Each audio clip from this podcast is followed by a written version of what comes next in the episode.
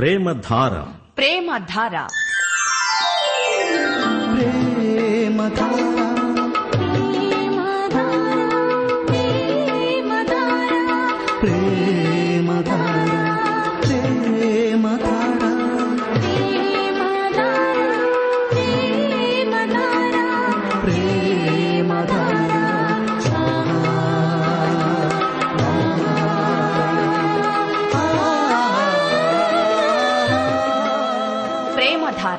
ప్రేమధార. Bible అధ్యయన పాఠశాల. శ్రోతలకు స్వాగతం. దేవుని పవిత్ర బైబిలు గ్రంథంలో నుండి నూతన ఆధ్యాత్మిక పాఠాలు. ప్రేమలో క్షమ ఉంది. దేవుని ప్రేమలో పాపక్షమ ఉంది. దేవుని ప్రేమ ధారావాహికంగా ప్రవహించే వేద పారాయణ కార్యక్రమం. ప్రేమధార.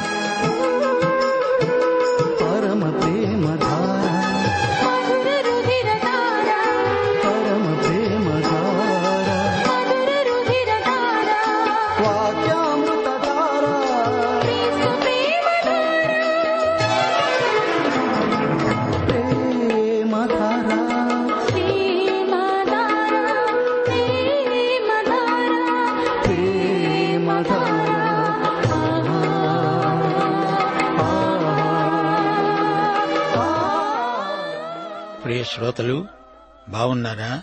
మీ కుటుంబంలో ప్రతి ఒక్కరూ ఆరోగ్యంగా ఆనందంగా ఉన్నారు గదా? కుటుంబం అన్నప్పుడు ముందు తండ్రి మనకు జ్ఞాపకం వస్తాడు. తండ్రి అనగానే పిల్లలను ఆశీర్వదించడం స్ఫురణకు వస్తుంది. దేవుడు మన తండ్రి మనల్ని ఆశీర్వదిస్తాడు.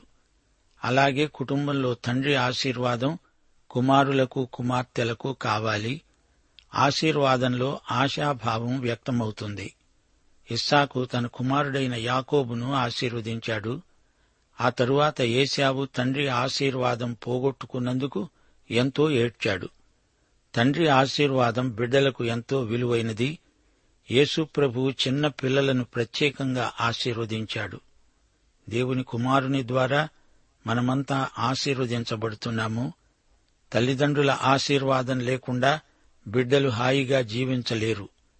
అలాగే దేవుని దీవెన లేకుండా దేవుని బిడ్డలం ఆరోగ్యంగా ఉండలేము. ఎపిసి పత్రిక మొదటి అధ్యాయం మూడో వచనం. మన ప్రభు అయిన యేసుక్రీస్తు యొక్క తండ్రి అయిన దేవుడు స్తుతింపబడునుగాక. ఆయన క్రీస్తునందు పరలోక విషయములలో ఆత్మ సంబంధమైన ప్రతి ఆశీర్వాదమును మనకు అనుగ్రహించాడు దేవునికి స్తోత్రం. రండి ప్రార్థన చేసుకుందాము. దేవా తండ్రి నీకు మా హృదయపూర్వకమైన కృతజ్ఞతాస్థుతులు పరలోక సింహాసనాసీనుడా సార్వభౌముడా నీకు మా స్థుతులు జ్యోతిర్మయుడా నీకు స్తుతి. మా శ్రోతలను వారి కుటుంబాలను నీ హస్తములకు అప్పగిస్తున్నాము. మీ బిడ్డలకు ఆయురారోగ్యములు ప్రసాదించి కాచి కాపాడండి. మా దేశమును దేశ ప్రజలను కనికరించండి. నీవు మానవ చరిత్రకు దేవుడవై ఉన్నావు. నీ వ్రేలి కదలిక చొప్పున సమస్తము నడుస్తోంది. జాతులు దేశాలుగాని దేశాలు రాజ్యాలు నీ నిత్య సంకల్పము ప్రకారమే కొనసాగుతాయి. నీ రెండో రాకడకు అభిముఖముగా లోక చరిత్ర కదులుతోంది. దేవా నీకు మా హృదయపూర్వకమైన కృతజ్ఞతాస్థుతులు మా దేశమందలి సంఘాలు ఉజ్జీవింపబడాలని ప్రార్థిస్తున్నాము. సంఘ పరిచర్యలను బలపరచి విస్తృతపరచండి. భూదిగంతాల వరకు నీ బిడ్డల సాక్ష్యము ప్రసరించాలని వారి ప్రయోజకత్వము లోకమంతటా గుర్తింపునకు రావాలని ప్రార్థిస్తున్నాము. ఆత్మవరాలు సంఘ క్షేమాభివృద్ధి దృష్ట్యా సద్వినియోగమవ్వాలని ప్రార్థిస్తున్నాము. సైతానీయమైన దుష్టశక్తులు లయమైపోవాలని నీ బిడ్డలు పరిశుద్ధ జీవితమందు అభివృద్ధి పొందాలని నేటి వాక్య అధ్యయన ఆశీర్వాదాలు మాకందరికీ సమృద్ధిగా అనుగ్రహించి మహిమ పొందుమని ప్రభు అయిన యేసుక్రీస్తు వారి దివ్యనామంన ప్రార్థన చేస్తున్నాము తండ్రి. ఆమెన్. ప్రియ శ్రోతలు ఈ రోజున మన పాఠ్యభాగం హోషియా గ్రంథం పదమూడో అధ్యాయం. ఈ అధ్యాయంలో దేవుడు తన ప్రవక్త అయిన హోషియా ద్వారా ఇస్రాయేలు వారి అపరాధము గతంలో వారికి తాను చేసిన మేళ్ళు జ్ఞాపకం చేస్తున్నాడు. ఇస్రాయేలు ప్రజల నమ్మక ద్రోహం వారిపై రానున్న తీర్పును గురించి హెచ్చరిక చేస్తున్నాడు. వివరాలు వినండి. హోషియా పదమూడో అధ్యాయం మొదటి వచనం నుండి. ఎఫ్రాయిము మాట్లాడినప్పుడు భయం కలిగింది. అతడు ఇస్రాయేలులో తనను గొప్ప చేసుకున్నాడు. తరువాత బయలుదేవతను బట్టి అపరాధి అయి అతడు నాశనం పొందాడు ఇప్పుడు వారు పాపమును పెంపు చేస్తారు. తమకు తోచినట్టు వెండితో విగ్రహాలను పోతపోస్తారు అదంతా పనివారు చేసే పనే. వాటికి బలులను అర్పించేవారు దూడలను ముద్దు పెట్టుకోండని చెబుతారు. కాబట్టి వారు ఉదయమున కనబడే మేఘము వలె పెందలకడ గతించే ప్రాతకాలపు మంచు వలె ఉంటారు. కళ్ళములో నుండి గాలి ఎగరగొట్టే పొట్టువలే కిటికీలో గుండా పొయ్యే పొగవలే ఉంటారు. మీరు ఈజిప్టు దేశములో నుండి వచ్చినది మొదలుకొని యహోవానగు నేనే మీ దేవుణ్ణి నన్ను తప్ప నీవు ఏ దేవుణ్ణి ఎరుగవు. నేను తప్ప రక్షకుడు లేడు. మహా ఎండకు కాలిన అరణ్యములో నిన్ను స్నేహించిన వాడను నేనే. తరువాత వారికి మేత దొరకగా వారు తిని తృప్తి పొందారు. తృప్తి పొంది గర్వించి నన్ను మరిచారు. కాబట్టి నేను వారికి సింహము వంటి వాడనయ్యాను. చిరుతపులి మార్గమున పొంచి ఉన్నట్లు నేను వారిని పట్టుకొన పొంచి ఉంటాను. పిల్లలు పోయిన ఎలుగుబంటి ఒకని మీద పడునట్లు నేను వారి మీద పడి వారి రొమ్మును చీల్చివేస్తాను ఆడు సింహము ఒకణ్ణి మింగివేసినట్లు వారిని మింగివేస్తాను. దుష్టమృగములు వారిని చీల్చివేస్తాయి గమనించాలి. ఎఫ్రాయిము అన్నప్పుడు పన్నెండు గోత్రాల్లో ఒకటి ఇస్రాయేలు అన్నప్పుడు మొత్తం పన్నెండు గోత్రాలు అని ఈ అధ్యాయంలో గుర్తుంచుకోవాలి. కొంతకాలం పాటు ఎఫ్రాయిము బహుశక్తివంతమైన గోత్రాలలో ఒకటి అని పేరెన్నికగన్నది మోషే వారసుడు యహోషువా ఉత్తర రాజ్య స్థాపకుడైన యరోబాము ఈ గోత్రానికి చెందినవాడే.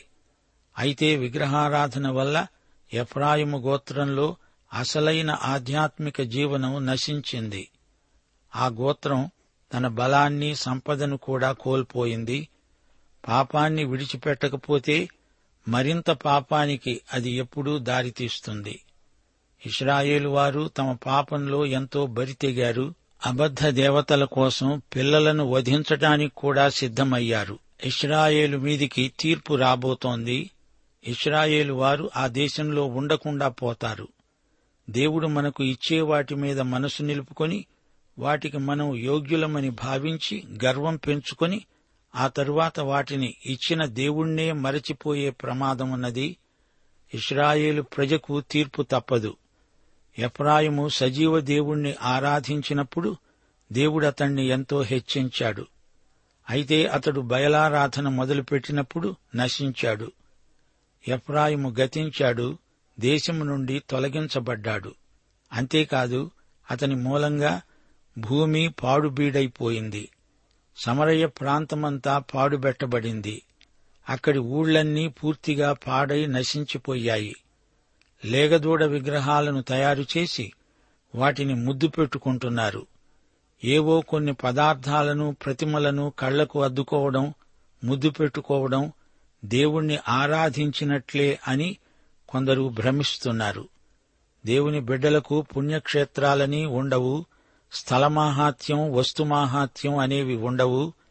ఇది పవిత్ర స్థలం అంటూ ఆ స్థలం మట్టిని నోట్లో వేసుకోవడం కండ్లకు అద్దుకోవడం మొదలైన మూఢనమ్మకాలను దేవుడు ఆమోదించడు సమర్థించడు. మనం దేవుణ్ణి ఆత్మతో సత్యముతో ఆరాధించాలి స్తుతించాలి. మనం పరిశుద్ధంగా జీవిస్తూ ఉంటే అది దేవుణ్ణి ఆరాధించినట్లే. ఇంటా బయట నీ జీవిత శైలి దైవారాధనకు ఫలితమై ఉండాలి. దేవాలయంలోనే కాదు అనుదిన జీవితంలో వృత్తి వ్యాపారాలలో నీ ఆరాధన అనుభూతి ప్రతిఫలిస్తుంది.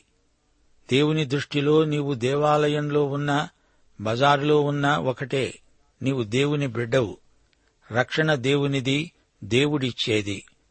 ఆయన మార్గంలోనే నీవు ఆయన వద్దకు రావాలి. నీ స్వంత మార్గాలు పనికిరావు. యోహాను సువార్త పద్నాలుగో అధ్యాయం ఆరో వచనం. యేసు ప్రభు అన్నాడు నేనే మార్గమును సత్యమును జీవమును. నా ద్వారానే తప్ప ఎవడూ తండ్రి వద్దకు రాడు రాలేడు. అదే మార్గాన లక్షలాది ప్రజలు వచ్చారు వస్తున్నారు. రక్షణ ఆయనది రక్షణ ప్రణాళిక ఆయనది రక్షణ మార్గం ఆయనది. ఇస్రాయేలు వారితో దేవుడంటున్నాడు ఈజిప్టు నుండి మిమ్మలను వెలుపలికి నడిపించిన వాడను నేనే. నేనే మీ దేవుడను. నేను మిమ్మలను విడువను. నేను తీర్పు తీరుస్తాను. మిమ్మలను ప్రేమిస్తున్నాను. శ్రోతలు దానియేలు ఏడో అధ్యాయంలో బబులోను ఒక సింహానికి పోల్చబడింది. అలెగ్జాండరు పరిపాలించిన గ్రీసు చిరుతపులికి పోల్చబడింది. మాదీయ పారసీకం ఎలుగుబంటికి పోల్చబడింది. అయితే హోషియా ప్రవచనాలలో దేవుడంటున్నాడు నేను సింహంలాగా చిరతపులిలాగా వచ్చి మిమ్ములను ఎదుర్కొంటాను. అంతేకాదు ఎలుగుబంటిలాగా వస్తాను అంటున్నాడు. అనగా మాదీయ పారసీక రాజ్యాలను సూచించే సంకేతమిది. ఆ సమయంలో మాదీయ పారసీకం అశ్షూరు క్రింద ఉంది. పిల్లలు పోయిన ఎలుగుబంటిలాగా వచ్చి ఎదుర్కొంటాను. తన పిల్లలను కోల్పోయిన ఎలుగుబంటి ఎంతో రెచ్చిపోయి ఉంటుంది. అషూరు వారి మనస్తత్వం అచ్చం అలాంటిదే. హోషయ పదమూడో అధ్యాయం తొమ్మిదో వచనం ఇస్రాయేలు నీ సహాయకర్తనైన నాకు నీవు విరోధివై నిన్ను నీవే నిర్మూలం చేసుకుంటున్నావు. నీ పట్టణాలలో దేనియందు నీకు సహాయము చేయకుండా నీ రాజు ఏమయ్యాడు? రాజును అధిపతులను నా మీద నియమించుమని నీవు మనవి చేసుకున్నావు గదా. నీ అధిపతులు ఏమయ్యారు? కాగా కోపము తెచ్చుకొని నీకు రాజును నియమించాను. క్రోధము కలిగి అతణ్ణి కొట్టివేస్తున్నాను. ఎఫ్రాయిము దోషము నా వద్ద ఉంచబడింది. అతని పాపం భద్రము చేయబడి ఉంది. ప్రసూతి వేదనలు కలిగినట్లుగా అతనికి వేదన పుడుతుంది. పిల్ల పుట్టే సమయంలో బయటికి రాని శిశువైనట్లుగా అతడు బుద్ధిలేనివాడై వృద్ధికి రాడు. అయినను పాతాళవశములో నుండి నేను వారిని విమోచిస్తాను మృత్యువు నుండి వారిని రక్షిస్తాను. ఓ మరణమా నీ విజయమెక్కడ? ఓ మరణమా నీ ముల్లెక్కడ? పశ్చాత్తాపము నాకు పుట్టదు. నిజముగా ఎఫ్రాయిము తన సహోదరులలో ఫలాభివృద్ధి నొందుతాడు. అయితే తూర్పు గాలి వస్తుంది యహోవా పుట్టించే గాలి అరణ్యములో నుండి లేస్తుంది. అది రాగా అతని నీటి బుగ్గలు ఎండిపోతాయి అతని ఊటలు ఇంకిపోతాయి. అతని ధననిధులను అతనికి ప్రియమైన వస్తువులన్నిటినీ శత్రువు కొల్లపెడతాడు. షొమ్రోను తన దేవుని మీద తిరుగుబాటు చేసింది గనుక అది శిక్షనొందుతుంది జనులు కత్తిపాలవుతారు. వారి పిల్లలు రాళ్ళకు వేసి కొట్టబడతారు. గర్భిణీ స్త్రీల కడుపులు చీల్చబడతాయి. ప్రియ శ్రోతలు వింటున్నారా? మనకు సంభవించే వాటిని గురించి సణుగుతాము. దేవుణ్ణి గురించి నిష్ఠురాలాడతాము. సణుగుల వల్ల ఒక వ్యక్తి తనను తానే నాశనం చేసుకుంటాడు. నీ స్థితికి నీవే బాధ్యత వహించవలసి ఉంది. అయితే నీవు దేవుని నుండి ఎప్పుడైనా సహాయం పొందగలవు. ఆయన నీకు సహాయపడడానికి సిద్ధంగా ఉన్నాడు. ఇస్రాయేలీయులు తమకు రాజు కావాలని కోరారు. అందుకు దేవుడు కోపగించినవాడై వారికి ఒక రాజునిచ్చాడు. తనకు ఇష్టం లేకపోయినా వారికి సౌలును రాజుగా దేవుడే అనుగ్రహించాడు. దేవుడు ఆ రాజుల దుష్ప్రవర్తనను బట్టి వారిని తొలగించాడు. ఉత్తర రాజ్యంలో చివరివాడైన హోషియాను దక్షిణ రాజ్యంలో సిద్కియాను తొలగించాడు. దేవుడు కోపగించి తీర్చిన తీర్పు అది. షొమ్రోను అనగా సమరయ్య సమూల ధ్వంసమైపోతుంది. దేవుని కఠోర శిక్షకు గురి అవుతుంది. పశ్చాత్తప్తులై కొత్త జీవితాన్ని ఆరంభించవలసిన ఇస్రాయేలు పూర్తిగా నాశనమైపోవడం ఎంతైనా శోచనీయం. పద్నాలుగో వచనం గొప్ప ఆశీర్వచనం. మరణమా నీ ముల్లెక్కడ? ఇదే సవాలును ఒకటి కోరింతి పదిహేనో అధ్యాయం యాభై ఐదో వచనంలో పౌలు పలికాడు మరణమా నీ విజయమెక్కడా? దేవుడిస్తానని చెబుతున్న విమోచన రాబోయే కాలానికి చెందినది. దేవుడు తాను చెప్పినట్లుగానే ముందు ఆ ప్రజను శిక్షిస్తాడు. తూర్పు గాలి అంటే అషూరు సైన్యం. శ్రోతలు ఇస్రాయేలు గత చరిత్రను ఒకసారి సమీక్షించండి. ఒకప్పుడు జాతులన్నిటిలో ఘనమైనదై వెలిగింది. హోషియా కాలానికి ఇస్రాయేలు దేవునికి వ్యతిరేకంగా తిరుగుబాటు చేయసాగింది. అప్పుడే ఇస్రాయేలు తన అధికారాన్ని కోల్పోయింది. గతములోని గొప్పతనం భవిష్యత్తులో గొప్పతనానికి హామీ కాజాలదు. గతంలో దేవుడు నీలో నీ ద్వారా గొప్ప కార్యాలు చేసి ఉండవచ్చు. అయితే ఈ నిమిషం వరకు దేవునితో నీకు సరైన సంబంధ సహవాసాలు కొనసాగుతూ ఉండాలి. దినదినము దేవునికి నీవు పునఃప్రతిష్ఠ చేసుకుంటూనే ఉండాలి. క్షణక్షణము నీవాయనకు సమర్పణ చేసుకుంటూనే ఉండాలి. ఈ ప్రక్రియ నీ జీవితమంతా కొనసాగుతూనే ఉండాలి. ఆ విధంగా నీవు ఆత్మయందు ఆరోగ్యవంతంగా ఎదుగుతావు. ఇస్రాయేలు తన ధనధాన్య సమృద్ధిని చూచుకొని తృప్తి చెంది నాకేం పర్వాలేదులే అనుకుంటే అదే భావన తనను దేవుని నుండి దూరం చేస్తుందని గ్రహించలేకపోయింది. స్వయం సమృద్ధి భావన దీవెన కాదు అది శాపంగా పరిణమిస్తుంది అనడానికి ఇస్రాయేలు చరిత్ర గొప్ప ఉదాహరణ. దేవుని సన్నిధి మనకు సర్వకాల సర్వావస్థల్లో అవసరం. పరిస్థితులు అనుకూలమైన ప్రతికూలమైన దేవుని మాట నమ్మాలి. ఆయనపై పూర్తిగా ఆధారపడాలి. మరో మార్గం లేదు. ఇప్పుడు నీవు నడిచే బాట సాఫీగా ఉందా? నీవు అందుకు తగిన వ్యక్తివని స్వనీతి తలంపులు నీలో ఉన్నాయా? దేవుడిచ్చిన వరాలే అయినా వాటి మీద ఆధారపడకు. ఆ వరాలిచ్చిన దేవునిపై ఆధారపడు. దేవుడు ఇస్రాయేలును హెచ్చరిస్తున్నాడు. రాజులు సమస్యలు సృష్టించగలరు గాని వాటిని పరిష్కరించలేరు. అన్యరాజ్యాలను చూచి మాకు ఒక రాజు ఉంటే బావుండు అని దేవుణ్ణి అడిగారు. దేవుడే వారికి రాజై ఉండగా మానవరాజు ఎందుకు? అయినా వారు అడిగారు కాబట్టి దేవుడు వారికి సౌలు అనే రాజునిచ్చాడు. దావీదు మంచి రాజే. సొలమోనులో కూడా మంచి రాజలక్షణాలున్నాయి. గాని ఎప్పుడైతే రాజ్యం రెండుగా చీలిపోయిందో అప్పటి నుంచి ఉత్తర రాజ్యంలో ఒక్క మంచి రాజైనా లేడు. చెడ్డ రాజులు ఆ జాతిని పెడదోవ పట్టించారు. ప్రజలను వారు హేయమైన విగ్రహ పూజలోకి నడిపించారు. జాతికి ఎంతో నష్టం వాటిల్లింది. అవివేకంతో కూడని రాజకీయ సంబంధాలను ఏర్పరచుకున్నారు. రాజకీయ హత్యలు మామూలైపోయింది. పట్టణాలలో గ్రామాలలో అభద్రతాభావం ప్రజలను నింపివేసింది. ఈ దుష్టరాజులు దేశాన్ని నాశనం చేశారు. హోషియా అనే రాజు ఇస్రాయేలుకు చిట్ట చివరి రాజు. హోషియా అనే రాజు హోషియా ప్రవక్త వేరు. శ్రోతలు గజిబిజి కాకండి. ఎఫ్రాయిము పాపాలు అనగా ఇస్రాయేలు పాపాలకు శిక్ష రాబోతోంది. దేవుడు తన ప్రజలైనా ఎవరైనా పాపం చేస్తుంటే చూస్తూ ఊరుకోడు శిక్షించి తీరతాడు. ఎవరు పాపం చేసినా రహస్యమందు దేవుడు చూస్తున్నాడు. తీర్పు రోజున అన్నీ బయటపడతాయి. రెండు కొరింత ఐదో అధ్యాయం పదో వచనం తాను జరిగించిన క్రియల చొప్పున అవి మంచివైనను సరే చెడ్డవైనను సరే దేహముతో జరిగించిన వాటి ఫలమును ప్రతివాడును పొందునట్లు మనమందరము క్రీస్తు న్యాయపీఠము ఎదుట ప్రత్యక్షం కావాలి. ఇది విశ్వాసుల తీర్పు. ప్రకటన గ్రంథం ఇరవై ఒకటో అధ్యాయం పదకొండు నుండి పదిహేనో వచనం వరకు ధవళమైన మహాసింహాసనం దాని యందు ఆసీనుడై ఉన్న ప్రభువు గొప్పవారేమి కొద్దివారేమి అందరూ ఆ సింహాసనము ఎదుట నిలిచారు. గ్రంథాలు విప్పబడ్డాయి. జీవగ్రంథం విప్పబడింది. తమ క్రియల చొప్పున తీర్పు పొందారు. ప్రతివాడు తన క్రియల చొప్పున తీర్పు పొందాడు. ఇది అవిశ్వాసులకు ధవళ సింహాసనపు తీర్పు. ఈ అధ్యాయం ఐదో వచనంలో మహా ఎండకు కాలిన అరణ్యములో నిన్ను స్నేహించిన వాణ్ణి నేనే అన్నాడు దేవుడు. తరువాత వారికి మేత దొరకగా వారు తిని తృప్తి పొందారు.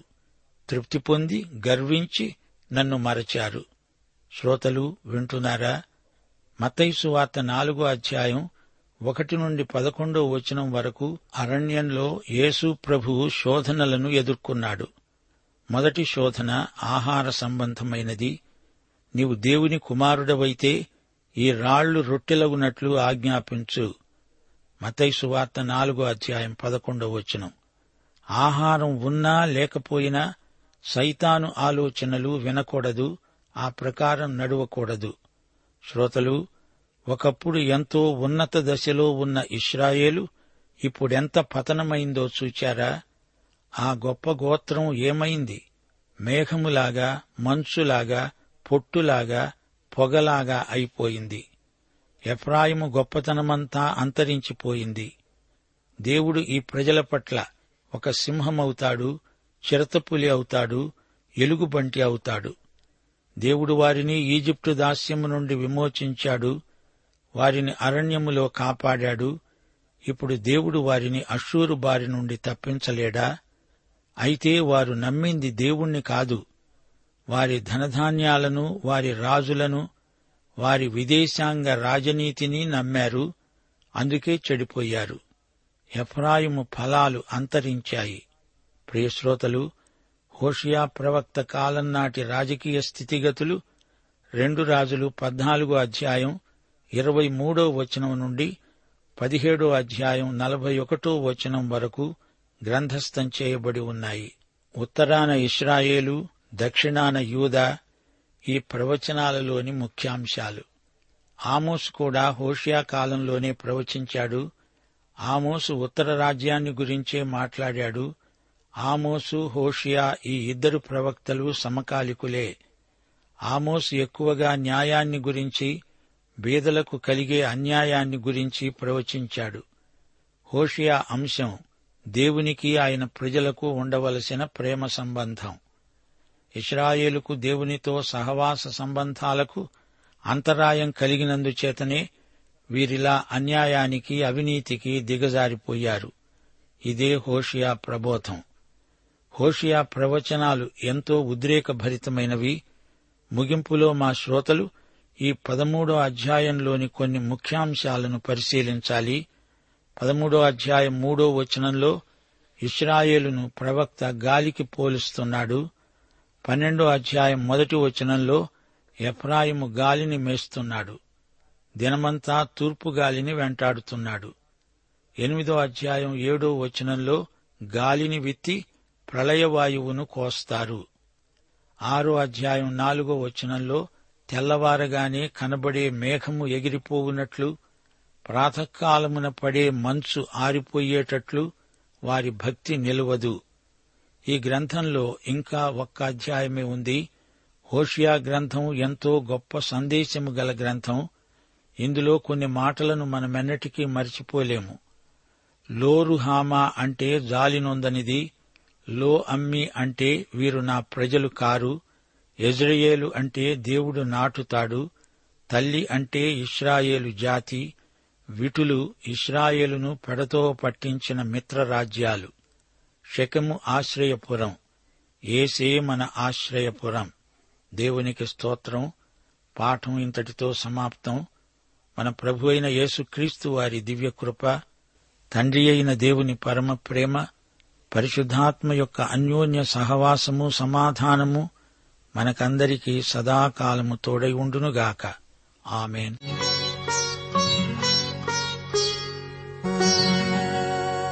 నా జీవితాన ఉదయించి నన్ను మార్చిన శ్రీయేసు ప్రియమార ప్రతివాని పిలువగా ప్రియులారా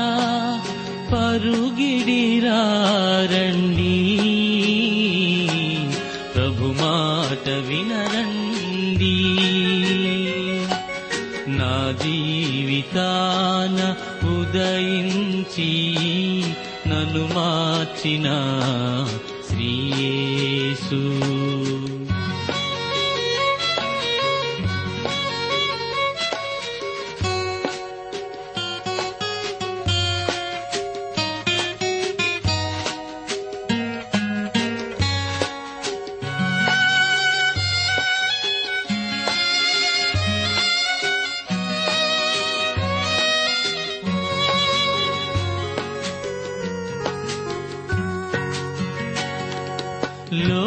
ఆశలకు లొంగిన నీవు దినదినమున కృంగి దిగజార నేల ఓ ప్రియుడా.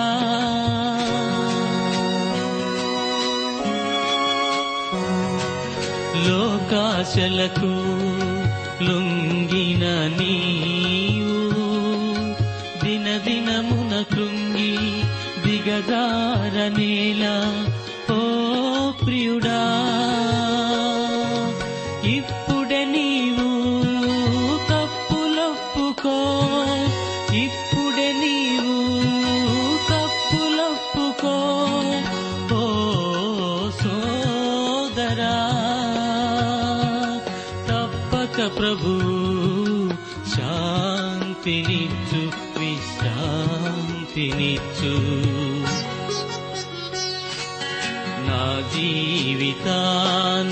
ఉదయించి నన్ను మార్చిన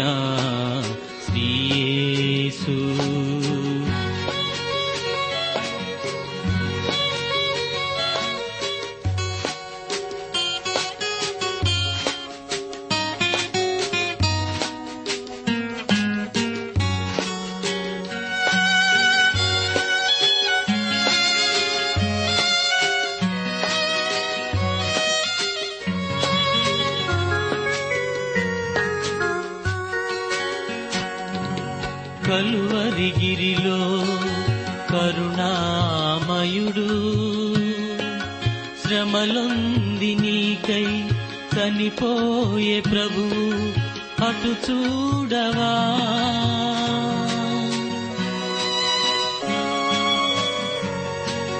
కలువరిగిరిలో కరుణామయుడు. శ్రమలొంది నీకై చనిపోయే ప్రభువు అటు చూడవా? కలతలు బాపి కరుణను చూపి కలతలు బాపి కరుణను చూపి కాపాడును. కన్నీళ్ళతో ప్రభుని చేరవా? చే చేరరావా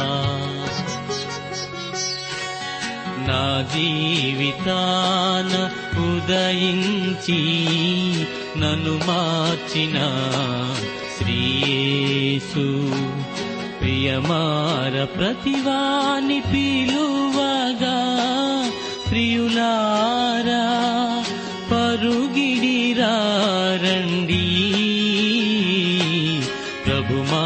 మాట వినరండి. ప్రేమధార కార్యక్రమాన్ని మీరింతవరకు వింటున్నారు. హోషియా గ్రంథ ధ్యానాల ద్వారా మీరు పొందిన మేలులు ఆశీర్వాదాలు తప్పక మాతో పంచుకొనండి. మీరు వింటున్న హోషియా గ్రంథ వర్తమానాల సారాంశాన్ని గొప్ప ప్రేమ అనే చిన్న పుస్తక రూపంలో సిద్దం చేస్తున్నాం. ఎంత ఘోర పాపినైనా ప్రభు ఎలా క్షమిస్తాడో విషదపరిచే ఈ ప్రేమ పుస్తకాన్ని ఉచితంగా పొందగోరేవారు ఈ రోజే మాకు వ్రాసి లేదా ఫోన్ చేసి మీ పేరు నమోదు చేయించుకోవచ్చు. మీరు ఫోన్ చేసినప్పుడు లేదా ఉత్తరం రాసినప్పుడు మీ పూర్తి చిరునామా తెలియపరచగలరు. మా అడ్రస్ ప్రేమతార ట్రాన్స్వర్ రేడియో ఇండియా తపాలా సంచి నాలుగు సికింద్రాబాద్ ఐదు సున్నా సున్నా సున్నా ఒకటి ఏడు. మా సెల్ ఫోన్ నంబర్ తొమ్మిది మూడు తొమ్మిది తొమ్మిది తొమ్మిది ఐదు రెండు ఐదు ఏడు సున్నా. మరొక నంబర్ తొమ్మిది మూడు తొమ్మిది తొమ్మిది తొమ్మిది ఐదు రెండు ఐదు ఎనిమిది సున్నా. మేఘాలపై రారాజు యేసు రయముగరానుండేను. మేఘాలపై రారాజు యేసు రయముగరానుండేను. లోకమంతా ఒక దినమునా లయమైపోవును ఇది నిజము? సిద్ధపడుమా ఓ సంఘమా? సిద్ధపరచుము లోకమును? ఏసుని వైపే చూచెదను ఏసుని వెలుగులో నడిచెదను. యేసుని కొరకే బ్రతికెదను. యేసుని ప్రేమను చాటెదను.